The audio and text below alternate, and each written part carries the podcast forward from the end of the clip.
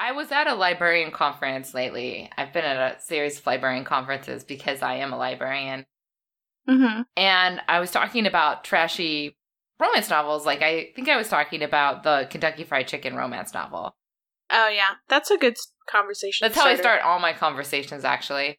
Um, and and this, I was talking to this lady, and she was like, "So wait, why did you read this book?" Because I was talking about how terrible it was and how I knew it was going to be terrible.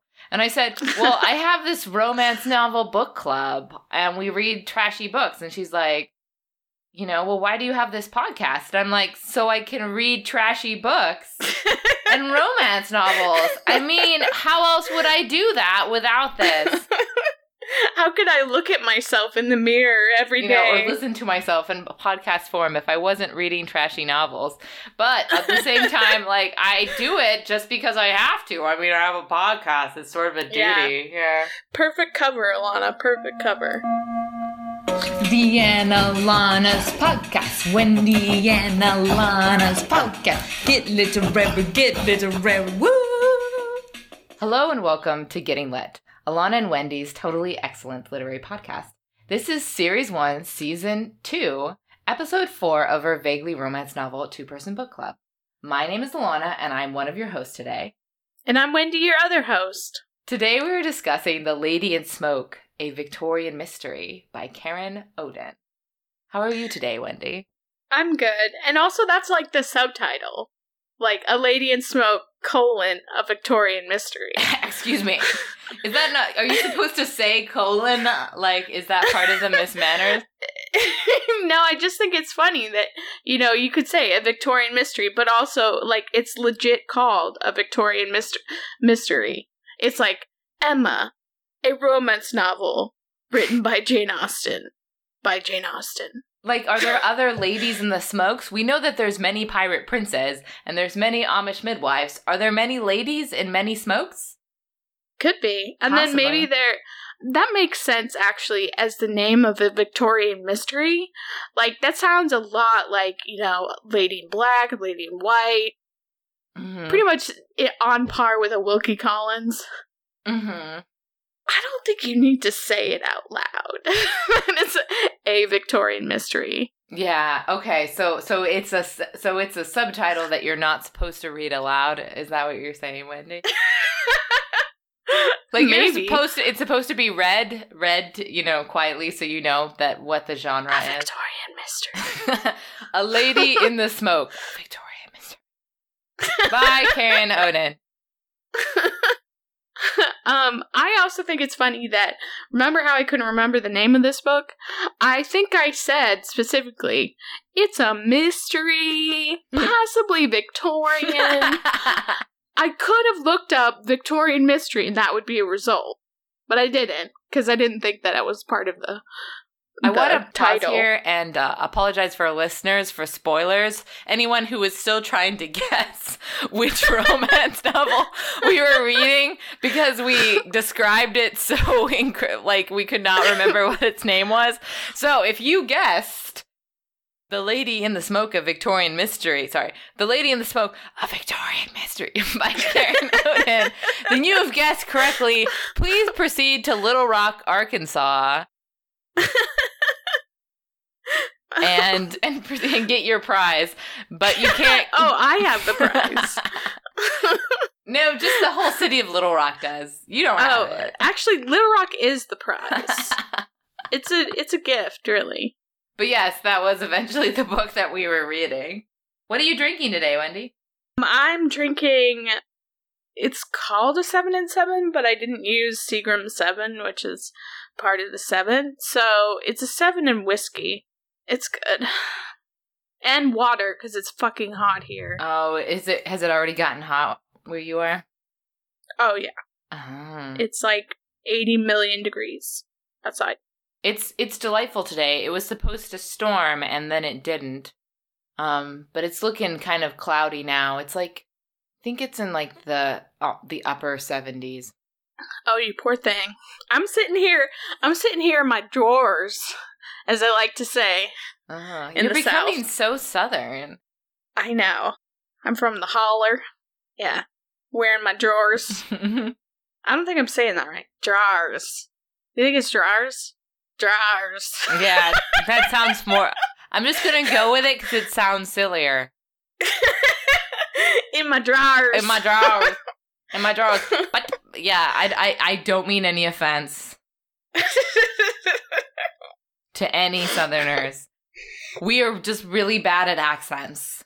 Like, like it is a cross that we must bear as people from the deep north. the backwoods north. I can't I can't do a Hoosier accent either to save my life. Save my life. what are you what are you drinking? I'm drinking so this book is about a um, railroad accidents and and another word for a railroad accident is a train wreck, which is the name of many drinks actually because that's what people become when they drink. They become train wrecks. So I had I decided to make one of those straight up um, from one of those recipes, and I find that no joke, Guy Fieri has a drink that's available on like all recipes. You know, Mr. Flavortown, right? Flavortown, yeah. yeah, yeah. Which is called the train wreck. Wait, wait, don't isn't it like you get a ticket to Flavortown? You do. You're getting a ticket to Flavortown on a train and then it train wrecks? oh, That oh, that's not good. that's You're not never good. gonna get to Flavortown, I Ilana. I know. I'm never gonna. You're gonna wreck before you get there. It's just like I'll have the frost tips, but none of the delicious like pulled pork. I think that's You should get frost tips. and then wear sunglasses on the back of your neck. Uh, did I? I told you once I saw on the I saw recently on the on Facebook that there is a bar crawl in New York City where everyone dresses up as Guy Fieri. Like, and then they they just keep on talking about Flavor Town, and apparently it's like a big thing. Everyone dresses up, like wears sunglasses on the back of their head. Um. Anyway, this drink is quite good. This is the first time I've bought sweet and sour, which is what you use to Mm. make, I think, a margarita. It's got Yeah. um. Anyway, so it has sweet and sour in it. Kind of a shot of vodka. It says one ounce, but I think I put like maybe a couple more than that. Um. Uh, an orange liqueur. They recommend Qu- Cointreau, but I use triple sec because I'm lazy. Crème de cacao, which was really nice in this, and a splash of lemon lime soda and you sort of just put in a bunch of ice in it and it makes a delightful summer drink um kind of like the crème de cacao kind of adds an interesting taste to it so i just decided i take i made like guy fieri's thing and i usually i kind of like make it my own a little bit i'm like nah this is pretty good by itself That's great. Who knew? He did take you to Flavortown. He did. He took me. I have been. I bought a postcard in Flavortown. Round trip ticket. And uh, I realized that I have tons of trains because Purdue is the Boilermakers. So I took a Oh. picture of it right next to like a teeny tiny train. But I thought about adding to this recipe garnish with tiny train that you have lying around the house. As you do. As you do, because you have plenty of tiny trains because you live in West Lafayette, Indiana. That's great. So, okay, so we read The Lady in Smoke. I guess we'll move on to the main book. So, The Lady in the in the Smoke, in the Smoke, I believe is is what it is. What did you think of this, Wendy? I think I was in a very forgiving mood because I didn't mind it actually. And I don't think it was like particularly good, but I I just like sped through it, so it was pretty good, I guess. Yeah, I don't think it was actually 400 pages. Or like don't you think the like letters and spacing were like 36 font or something like that?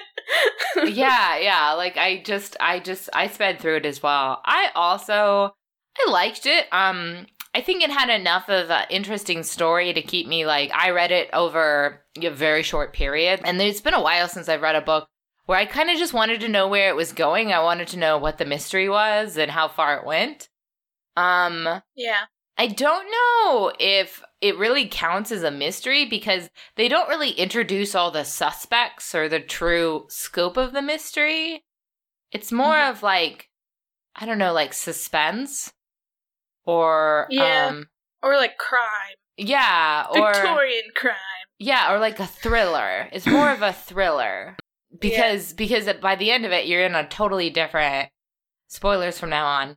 Um, you're you're in like a completely different part of the story. It starts with a train wreck, and it's sort of you know then you find out about the train station, and then you find out about her mother and her sort of like complicated love triangle. And then you find out about like her neighbor and the relationship to the love triangle and the business problems. And there's these newspaper men. And then there's, um, you know, people being put in jail, uh, in jail for manslaughter, Yeah. etc. Um, so that felt like I, I felt it didn't feel like a mystery. Like I don't think I could have guessed where it would go. Like I couldn't have ever guessed it because you didn't know that that there was this other guy who was the connecting guy between these two different people. You know, Mhm. so You know, I, I don't I don't read mystery like the genre mystery that often. And I don't I don't know if this would like completely fit into the category because she didn't really try to trick you. Like there wasn't like a really like oh shit moment where you're like and then the person who you thought was going to be this was actually this, you know. mm-hmm. It wasn't it. no, no, no. like she ends up with Paul and you're like, yeah, I knew that was going to happen. and then like the plot of the um the whole trial and everything was interesting. It was interesting, but it also was like pretty straightforward. Yeah, I mean, I think I was talking to someone earlier today on like my Facebook who said they read it before, and she said that it didn't feel very suspenseful, and I think I agree in that like it never felt like anything bad was ever going to happen to the main character.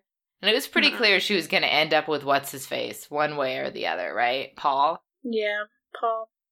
Now, I think that the story that they sort of created, I liked the idea of sort of under of this post traumatic stress that she experiences as part of the railroad accident, and Mhm. sort of the ways in which um, addiction sort of affects both of them, as well as like you know, um, like the way in which trauma affects people. I thought that was really interesting. Yeah. I thought the train wreck itself was pretty interesting.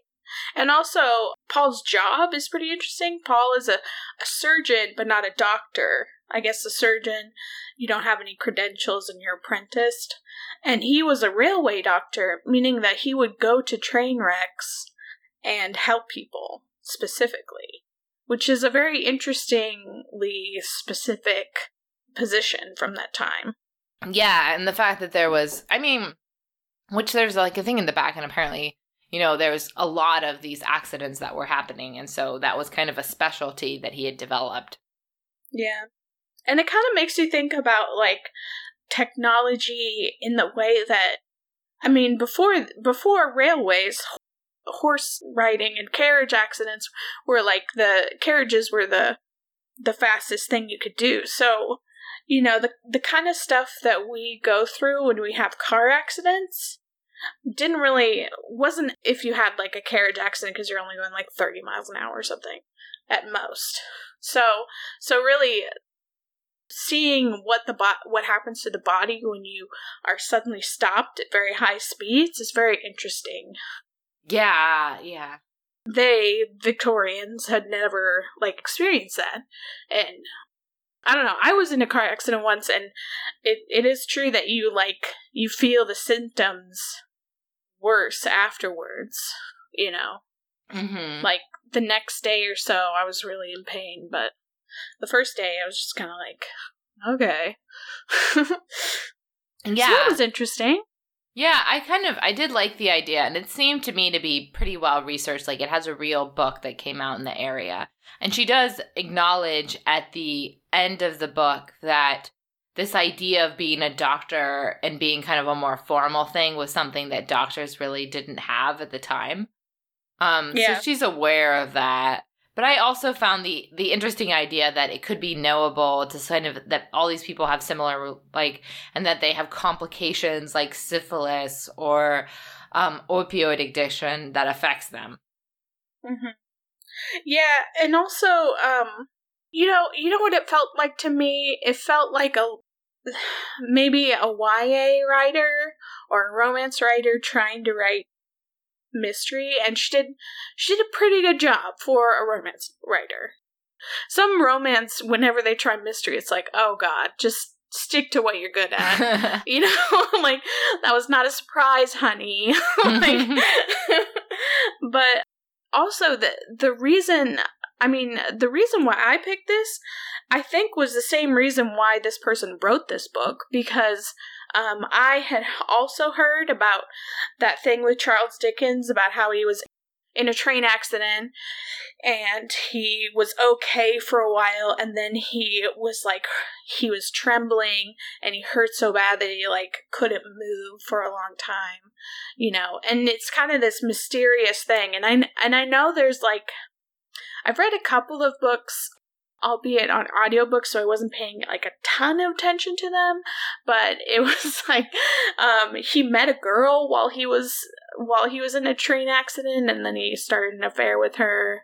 There was also a mystery that he wrote that kind of has to do with train wrecks i think. So so that kind of stuff like totally was in the back of my mind when i was thinking of this book and i was reading about it and it's funny because she was like, and Charles Dickens also was a railway yeah. accident.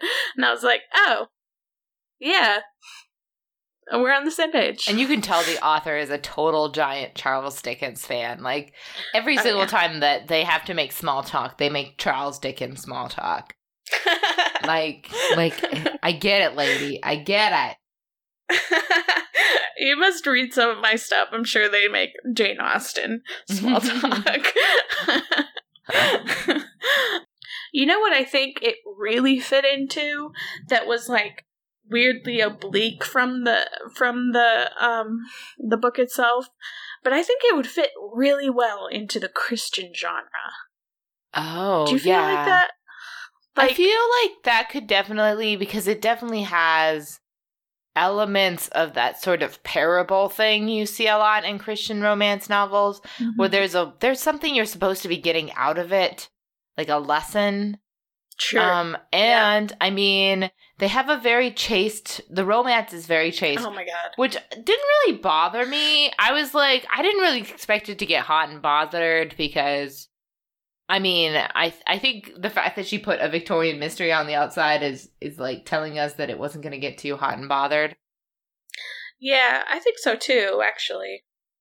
But yeah, it was it was squeaky clean. They had one kiss, maybe yeah. two. Yeah, they had two kisses. Yeah, yeah. I mean, and then they're just going to go and like, you know, run away together to America after that. So there is a definite romance element to the story, you know? But it was also like the guy in particular reminded me of Christian, or perhaps that like not even YA, but like chapter book type of he- hero where it's like he's almost like a shadow. Like he's just like this really nice, good looking shadow. You know, that's like this like placeholder for what a man should be. He's, you know. He also seemed much older than he was. Like in how he had been written because he's supposed to be yeah. in his 20s um and he has it together like a whole lot oh yeah this man can do no wrong by the way he yeah he selflessly works three days straight to help these victims of the train accidents. He is just really like kind. He doesn't come on to her at all, even though she he totally knows she's into him um he just he's like so upright upstanding and righteous and hardworking and kind and generous. Yeah yeah. And i think um he he's kind and generous and even when he's in jail and he's about he's convicted for manslaughter he doesn't even seem that interested in his own trial. He's still like no. but what about the railroad victims? You know? Yeah. Man he was a little unbelievable as a character. And I felt like he definitely didn't have very much conflict. They didn't really have very much conflict in general, except like she couldn't really figure out how to adult enough to like, you know, figure out what her options were. I was hoping in the end, like, And it did kind of happen where like, you know, the com- the company went over and basically she lost her whole fortune. And I was hoping for a moment where she realizes like, "Oh, I lost my whole fortune. Well, now, you know, I can marry whoever I want. I'll go marry this guy." You know? No, she didn't lose her own for- her fortune. I know. the but it- company was bought over. I know, but I wish she had. so she had no choice other than to No, I mean like it also means that there's nothing to lose, right? By marrying Yeah. someone of a lower class, right? Like this was the thing that her mother had warned her would happen if she lost her fortune. Like she'd end up with some like low class dude. But she's happy that way. She's and then it could be like a rejection of her mother's universe, right? But Yeah. before we move on to like her mother and stuff like that, I want to talk about cousins marrying because it's gross. And It there's a character who It was okay for so long. Ah, it, it was, was- good. It was good for so long. Ugh. cousins marrying cousins, man. No, no, no, it's not okay, guys. Uh, so they introduced this the her cousin early in the story, and they introduced him as a love in like kind of a oh we've been friends for so long, and I'm like he's gonna be the stable choice, isn't he? And I'm grossed out because he's your cousin, and you grew up with him. He's like your brother. Like Yeah. that's gross. that part where he like was like so uh, in in the thing he's a lawyer she's she's got a boyfriend that's in the who's in jail for manslaughter um she asks him to represent uh paul and um and they have like this like you know he's like okay yeah i'll do it you know um and they they hang out and they talk and I'm like, oh, she has a friend that's a guy, a guy friend. That's so cool. And then, like, at the very last minute, he said, I've come to really feel for you. and I'm like, damn it. No. James, I thought you were better than that, James. Uh, yeah, I thought that it was just friends. It's also really concerning because some people have some serious friendships in this book. Like she has a total gay lesbian relationship with Anne, right? Her her best friend Anne. Her gay? I didn't get any gay. it seemed too super gay. Like that's and then there's In what this- way? Well, just like the fact that they were overly clingy to each other, and the fact that James was like, "You can see Anne every day." Oh, That's totally a Victorian thing. Uh anyway, and then there's the the people who think that these those two um Anne's brother and this one guy are gay for each other and apparently they're not. They're not gay, No, no, no homo, no homo. which made it even more of a Christian romance novel in which they're like, "Yeah, why would you believe that? That's like impossible." Yeah. Oh my god, no one can ever be gay. I was, I was like, he's gay, dude. Like everyone, pay attention, he's gay. Because okay, so his story was, um, Philip, their like, I don't even remember neighbor or something, got into a lot of trouble because he was in an opium den that also, um, is very gay. It's a gay hangout. And so so people are like, Whoa, he's gay and he's an earl. Oh my god, oh my god you know. Um, because it's Victorian times and everybody hates gays in Victorian times. And he would not contest it. Because and here's here's the part where it's like hard to believe, he was there to get his friend who Mhm. quote unquote. yeah, his his best friend, who is gay, um, who's also ad- addicted to opium, who also has syphilis, by the way, and they were like really close friends. You know, he's like, "It's not me, it's not me, he's gay," you know, but he wouldn't he wouldn't like out his friend in for reasons of honor, you know. And then after that, he was like sick for like six months because he was so distraught about his friend because his friend actually turned his back on him eventually. Like this gay dude has a lot of problems. Yeah, I was like, what is going on here? Like that I whole mean- thing, I wanted to like follow that a little bit more and examine it because it seemed like there was some real like romance novel tropes in that, you know, like the forbidden love and the the Yeah. you know tragic That'd be ending. interesting. Yeah. But no, he was. They were just quote unquote friends, really good friends, Really, really and that was his friend. honor. But, but I was like, dude, he's gay. yeah. Better check for syphilis later on. yeah, yeah, like get that looked into, right? However, if James and this girl are friends, oh, there must be love, you know? Like why can't you Yeah. guys be friends? Like clearly you have like this these really homoerotic friendships. hmm also, like, okay, so the main character, what is even her name? Elizabeth. The main character, Elizabeth, is in love with Paul, who can do no wrong, who is not a real character. And he's away for most of the book. He's arrested, so he's he's in jail for most of the book. And then she's like trying to figure out everything, how to how to get him out of jail. And so we get to know these other characters, and we get to know James, her cousin, who's like kind of snooty, but also like a really smart lawyer. And then we also get to know Paul's friend Tom, who works at a newspaper, who's gruff and and he's always getting into fights and that kind of stuff. But he's also like a good friend. And so I'm kind of like, look at these characters here. Those are interesting characters. I wish they had anything to do with this. Yeah, yeah, yeah. like you could have made people more interesting or spent. I feel like this book. One of the things that made it really easy to read is large amount of the books are a character is explaining everything else that happened to other characters. Oh yeah. Oh god, I hate that. And I, I felt like many, like at least I would say 30 or 40 pages could be cut from this book by saying Elizabeth told Paul everything that she he, she knew about the topic. At You least know? it's not. I mean, it, all, it's not like it's not like Amish vampire level terrible, but I mean, it was still readable. It was just oh, really oh, yeah. not But the best. It made it almost too readable because you're like, well, I know this part, so I don't really, I can skim over this really easily. Skip. Yeah, and you don't like get any other type of.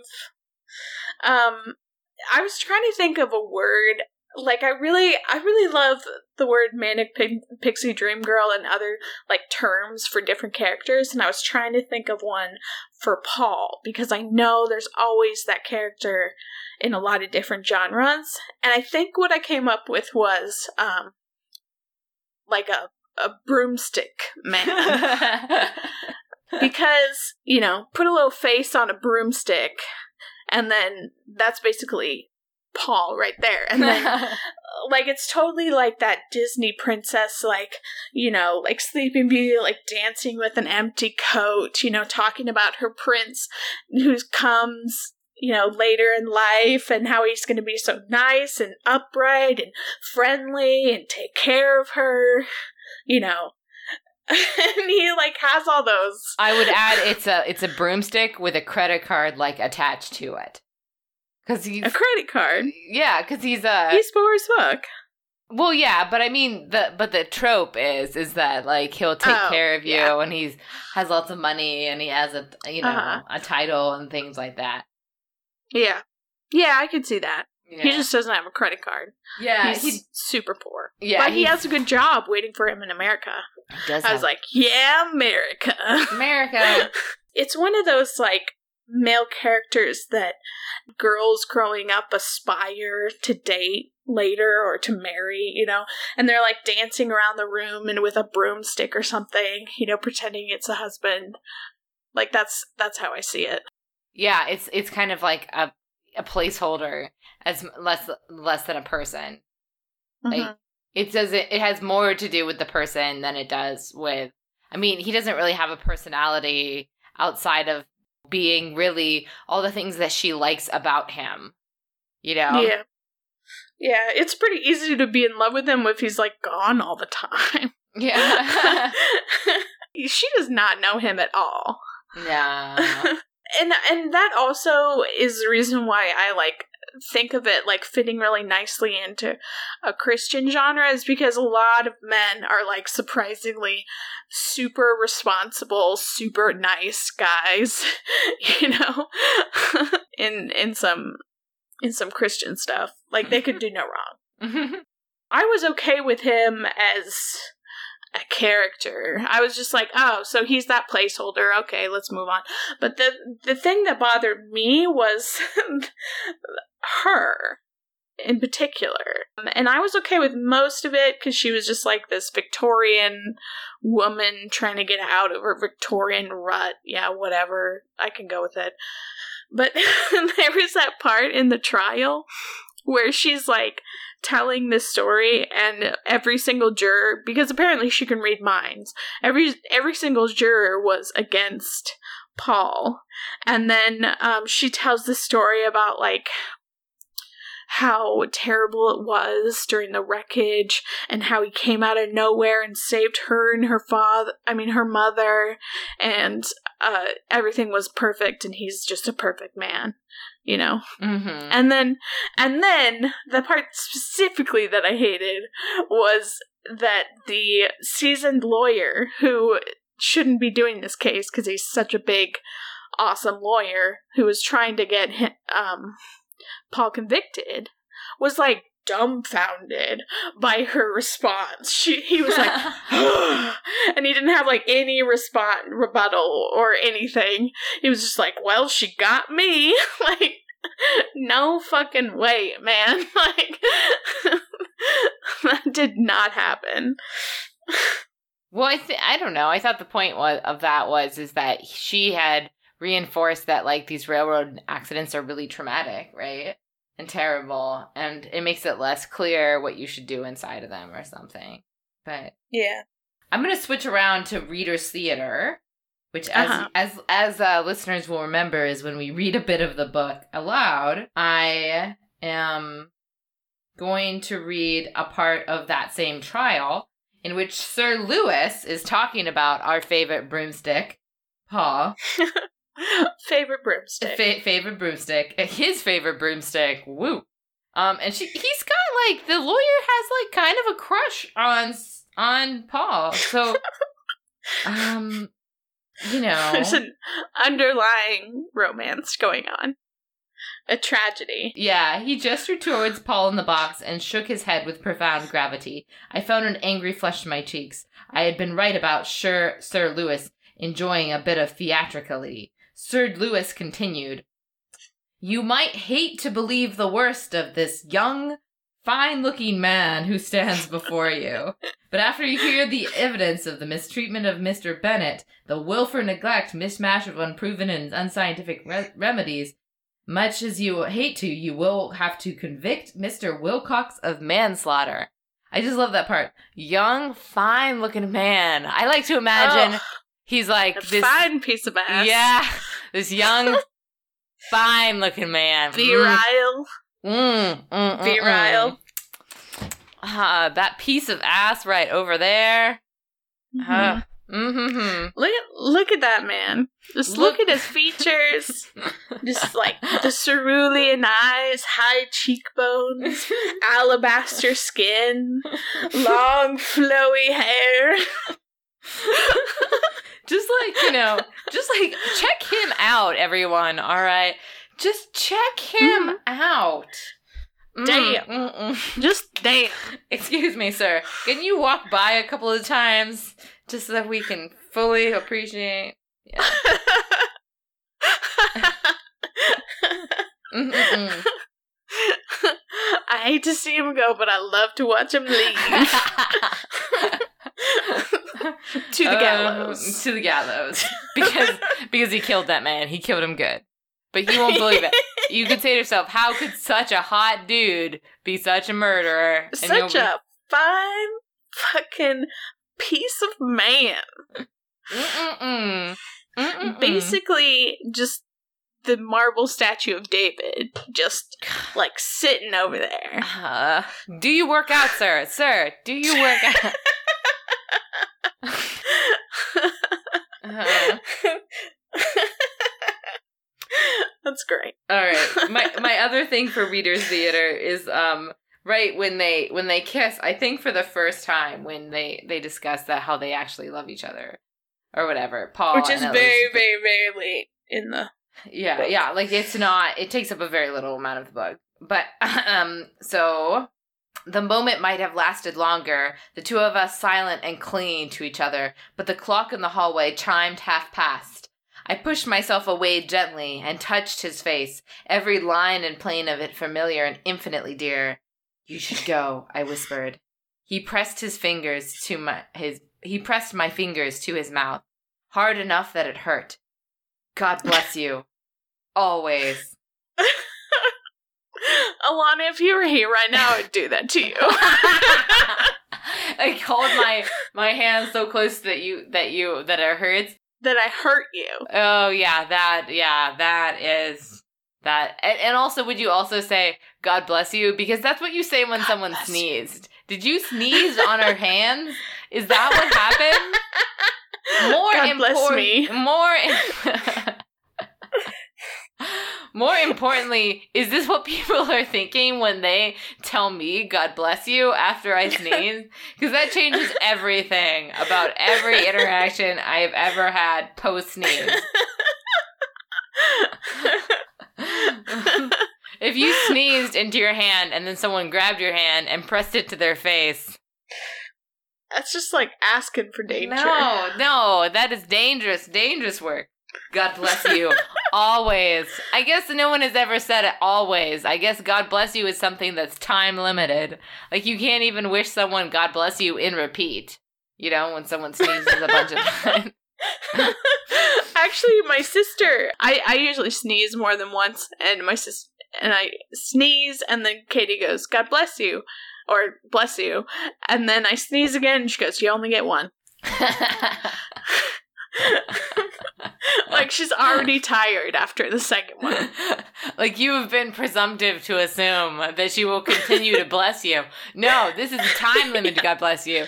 Now, yeah. God's love is infinite, yeah. but his blessing is very tight window. Mhm. Unless he's always God blessing you, such as in this passage. I would try to do that to yourself of like pushing your I was I was trying this while you were talking.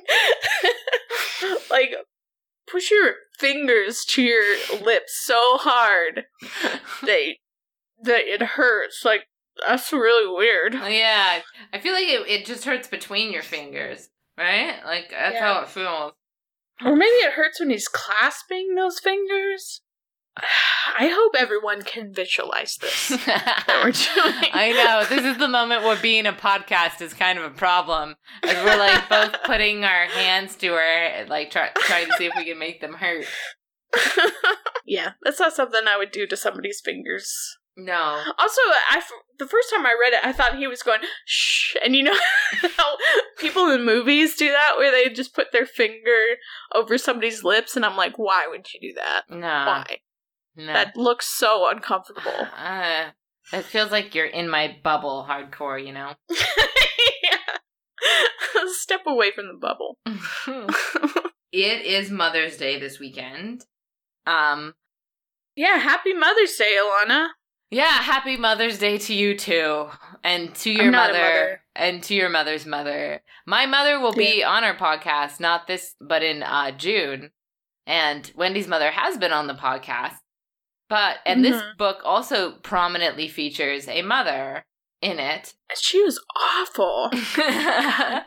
this is this is how I feel. I think that Mrs. Bennet from Pride and Prejudice basically ruined mothers as characters forever.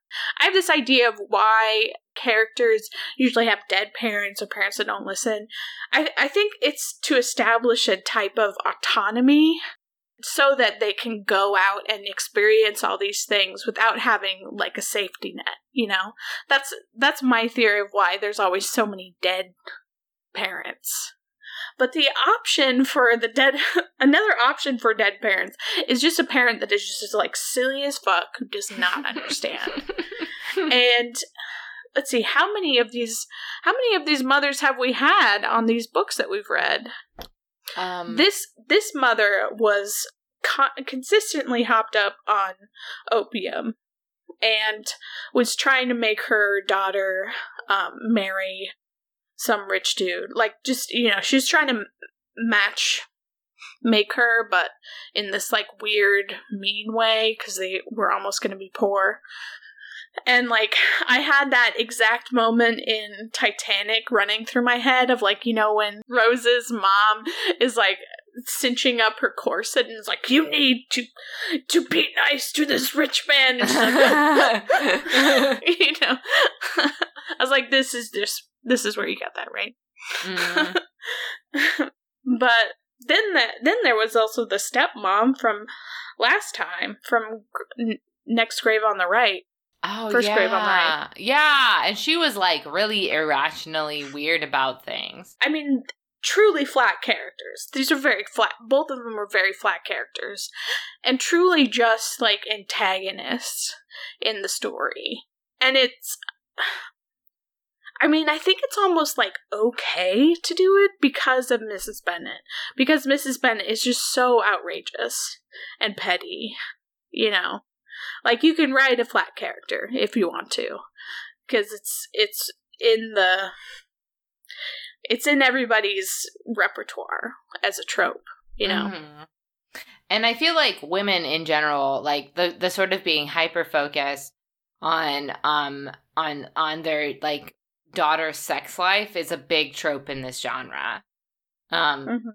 like I feel like many mother characters are not given their own story arc in in general. Like they don't care about anything besides their daughter's love lives. And I imagine that probably women have complicated lives after they marry, you know?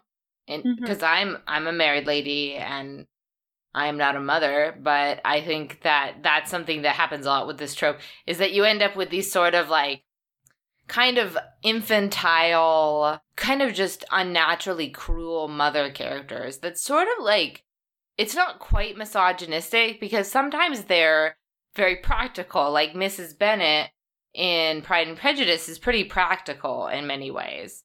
Like she knows that she has to get her daughters out there and meeting people. She doesn't understand that there is a level to that where you should stop because your kids are going to get in trouble. Right? Yeah. And to be fair, she did like it she was successful. Like her children did get married. So Mhm. in the very like bold points of of the like strictly looking at marriage or not marriage, she did do well.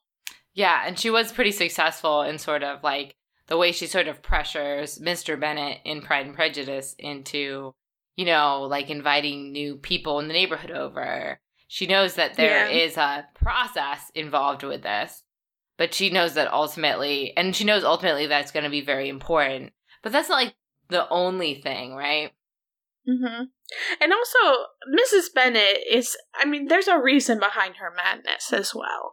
Like, I think, I think when you think closer about her as a character, I mean, there's a lot of elements that contribute to the fact that sh why she is so crazy. Um, they married very young, so she didn't have any, she didn't have as much time to mature mentally, you know, before she became a mother and everything. Um, she they also um were very thoughtless when they were married so there's this underlying worry um also it must be terrible to live with a husband who hates you like he really does hate her you know and he completely checks out of the relationship of the um You're talking about in this book, right? No i'm talking about Oh um, no. I don't think Mr. Bennet hates Mrs. Bennet. No, I think she he really cares for her. It's just like they have this dynamic. he like they check he checked out though Well, he sort of checks out in that like he's like this weird introverted weird weirdo, right? That hangs out in his study, but it's not like he doesn't want to hang out with Mr. Mrs. Bennet. She she just doesn't want to talk to anyone, except for maybe Lizzie. I think I think part of um, Pride and Prejudice is a punishment towards Mr. Bennet because he was not more involved in the raising of his children. Like um, Lydia runs away and is disgraced. His his like being removed from everything only makes Mrs. Bennet more crazy. Yeah, I don't know. I don't see them as being particularly unhappy. Just we. I mean, they're like Mrs. Bennet in the book is clearly meant to be a sort of comic relief character. Now, I would say in this book, uh, in the Lady in Smoke, now it seems to me like the author like brings up this concept of her being really troublesome and then proceeds to say, oh, but there's a reason why she's like this, and then basically doesn't deal with the character again at all, right? like, doesn't yeah. really, like, she basically spends the rest of the novel in bed. And I understand that, but I think, like, it was an interesting moment to explore how people can be really toxic and they can have a reason for being really toxic, but that doesn't mean that you need to internalize their toxicity, you know? There is no ultimate wrapping up of that story either. Yeah, I was expecting like a parent arc there, but she legit just the just climbs onto a steamer to America and she never yeah. truly deals with her issues with her mother um mm-hmm. which i thought was kind of an unbrave move as an author like didn't want to deal with the with the process of that effects and i mean that's something that people bring up every mother's day is that many people have mothers who are very toxic and that yeah. and that not everyone has a positive relationship with their mother right mm-hmm. and also like that's that's also the meat of literature too like having that like moment where you just you have that interaction where everything lays out, you know? And it's like in in Jane Eyre, Jane comes to um whatever her stepmom's name is. And she's like, You never loved me and and then they have this moment where they talk about it and then she like lets go of that you know? So usually there's some way where they like confront the issue and then they either like resolve it or they come to terms with it you know or something like that. But this one it was just like and your mother's asleep. She's an opium addict. So there. Yeah and i felt like that uh, you know it wouldn't be out of character in this book to have like the mega happy moment in which her mother says, oh, "Listen, oh yeah, I I don't support your choices, but I will still love you because you are my daughter."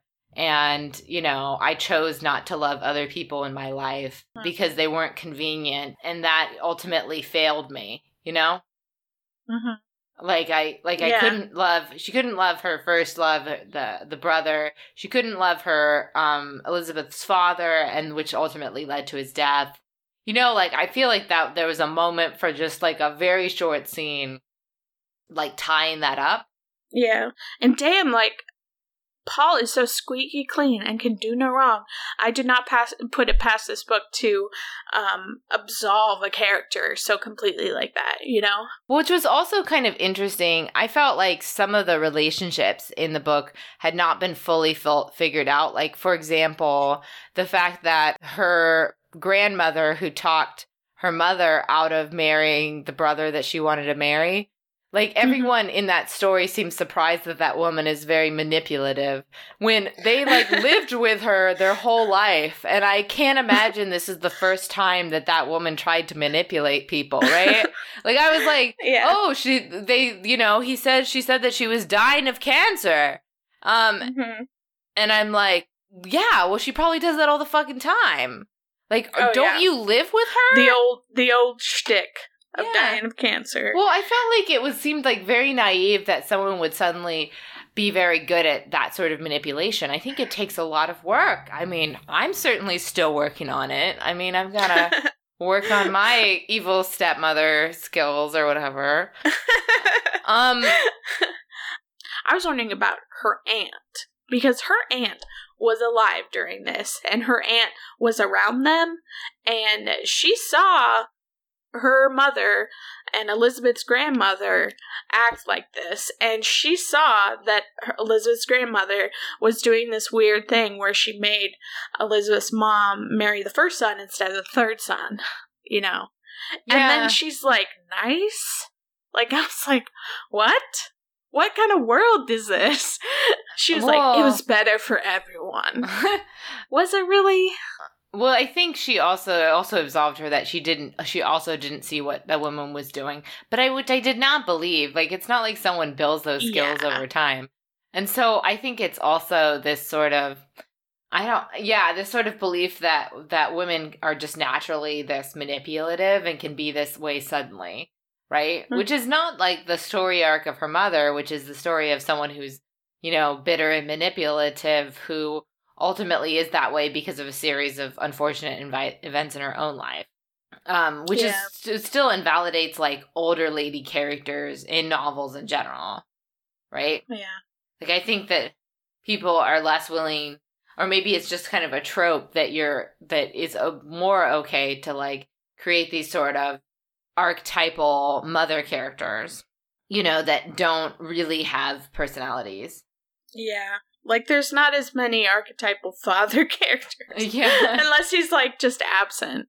Yeah, Yeah. like absent or stern. Yeah. My mom has never pulled that trick on me, by the way, Um, getting you to marry a different brother because by pretending to have cancer. yeah, nope. She hasn't done it. nope, yeah, yeah. I mean, I don't think it's something they teach us in lady school, right? Where is Yeah. that lady school? I don't know. I'm hoping to get it, get my my um my letter from it, like like I will from Hogwarts. Oh, cool. It'd be like a bluebird because it's like Snow White. You have to sing to it in order to get the ticket. And then I can't sing that high, so I can't go. Did you like the book? I liked it. I mean, I I um I liked it. I think it was an easy read and it was sort of kind of popcorn. Um I didn't I didn't really find anything too offensive about the whole book. I liked learning about railroads and things. Um Yeah. so, I mean, I liked it. I mean, I agree that like the main character is just so pretty and so good at suddenly being a nurse and so good at suddenly being really good at investigating. Um and so they weren't really believable characters, but I didn't really want to invest more time in getting to know them, right? yeah. If they were a little bit more interesting, I might. But basically, everybody but the main characters, I would be interested in knowing a little bit more. In fact, I was like, "Are you gonna make Anne a character? Because I kind of like her."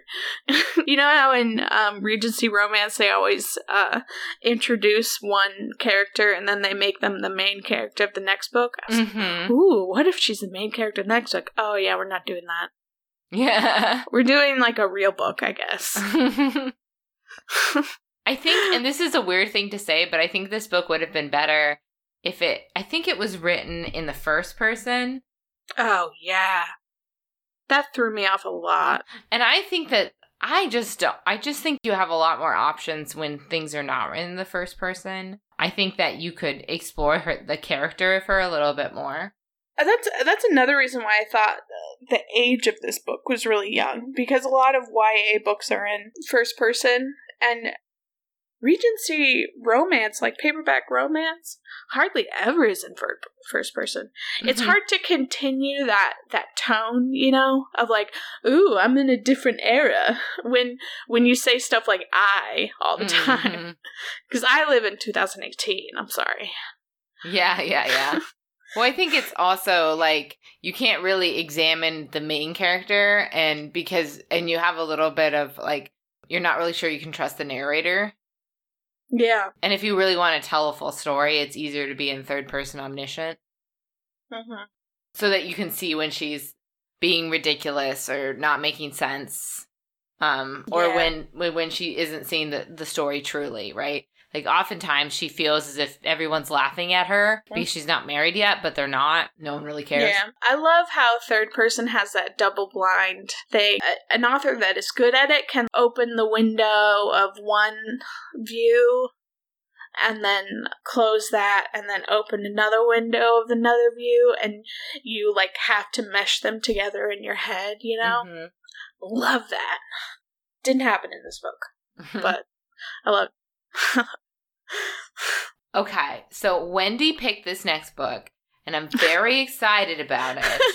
you helped pick it. I did help pick it. So we're doing Shapeshifter because we both love Shapeshifter. So that's like werewolves Mhm. and things. and I'm going to read about it, all right? Oh god. Okay. The book is called, and it has an amazing cover of a shirtless man with some chest Mhm. muscles and ab muscles Mm-hmm. and back muscles and an ass. So and so we're going back into torsos. we're going like back we, into torso. we briefly went into fully clothed woman mystery, like having a little smooch once in a Yeah, while. Yeah. We're going back whole hog Yeah. or whole whole some other type animal. Yeah. Whole badgered. Yeah. And- you gotta say the name of the book. All right. The book is called Hot and Badgered uh, by Shelly Laurenston. And I should say it is in the Honey Badgers Badger Chronicle number one.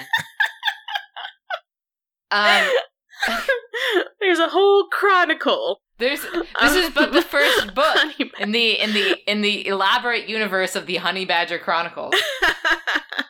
All right. It's not every day that a beautiful naked woman falls out of the sky and lands face first on Grizzly Shifter, Berg Dunn. Isn't that a great Grizzly Shifter name? Berg Dunn. Berg. Berg. yeah. Hotel balcony. Definitely, they don't usually hop up and demand his best gun.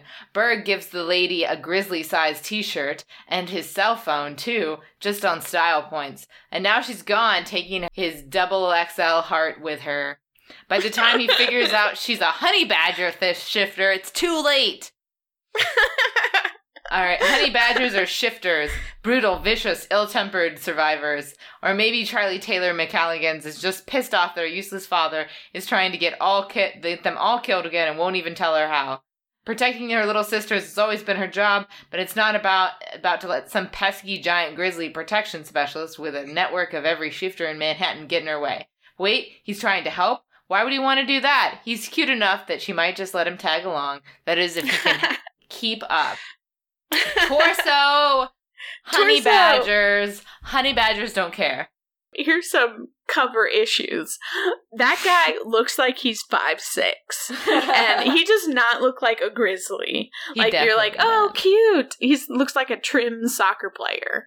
You Yeah. know, he does not look like a grizzly. He definitely looks like Should a David Beckham hairy. And not a not a Hugh Jackman, you know? yeah, Hugh Jackman, totally. Mhm. So, how much do you want to bet that one of the Badgers says she doesn't give a shit? How much do you want to bet that there's insta love? that there's some sexy scenes? Lots of people are running around naked. Ugh, just love shifters. There's probably going to be some description of pack pack behavior. Oh yeah. Yeah. Totally made up. My sister, who's a vet tech, totally hates every shifter thing because she's like, you just made that up. You just, that's not, I mean, that's not animal psychology. That's just, you just made that up. Also, this book is 433 pages. They've managed to keep this honey badger thing going for that long. I'm so intrigued. I'm sure it's like this book where it's like 36.4. I know. pages. Oh, I'm so Uh, excited. I can't believe uh, also only the first two books in the Chronicles have been released. They were both published this year. The second one is called In a Badger Way. Oh my god, the puns in shifter novels. I read a book called Bare Necessities. Also, okay, I'd like to say that Bear is my favorite shifter because they are giant, jolly, and they're friends with everyone. And they're also like not pack people. Like they're like, you should get into this group thing. And it's like, no, dude, I'm good. I love them. oh, yeah, this is going to be this is to be excellent and if it's not, it's going to be even better. Excellently bad. Excellently bad. So, next we're going to talk about um the books we're reading. So, what read what books have you read lately? I just finished Lisa Kleypas's most recent book called Hello, stranger. and it was all right. It's just like every other Lisa Kleypas. It was about um common people, so there weren't any like uh angsty dukes, which is a shame, but it was fun. What about you? Um, I read only serious books besides this one. Um, I know. God.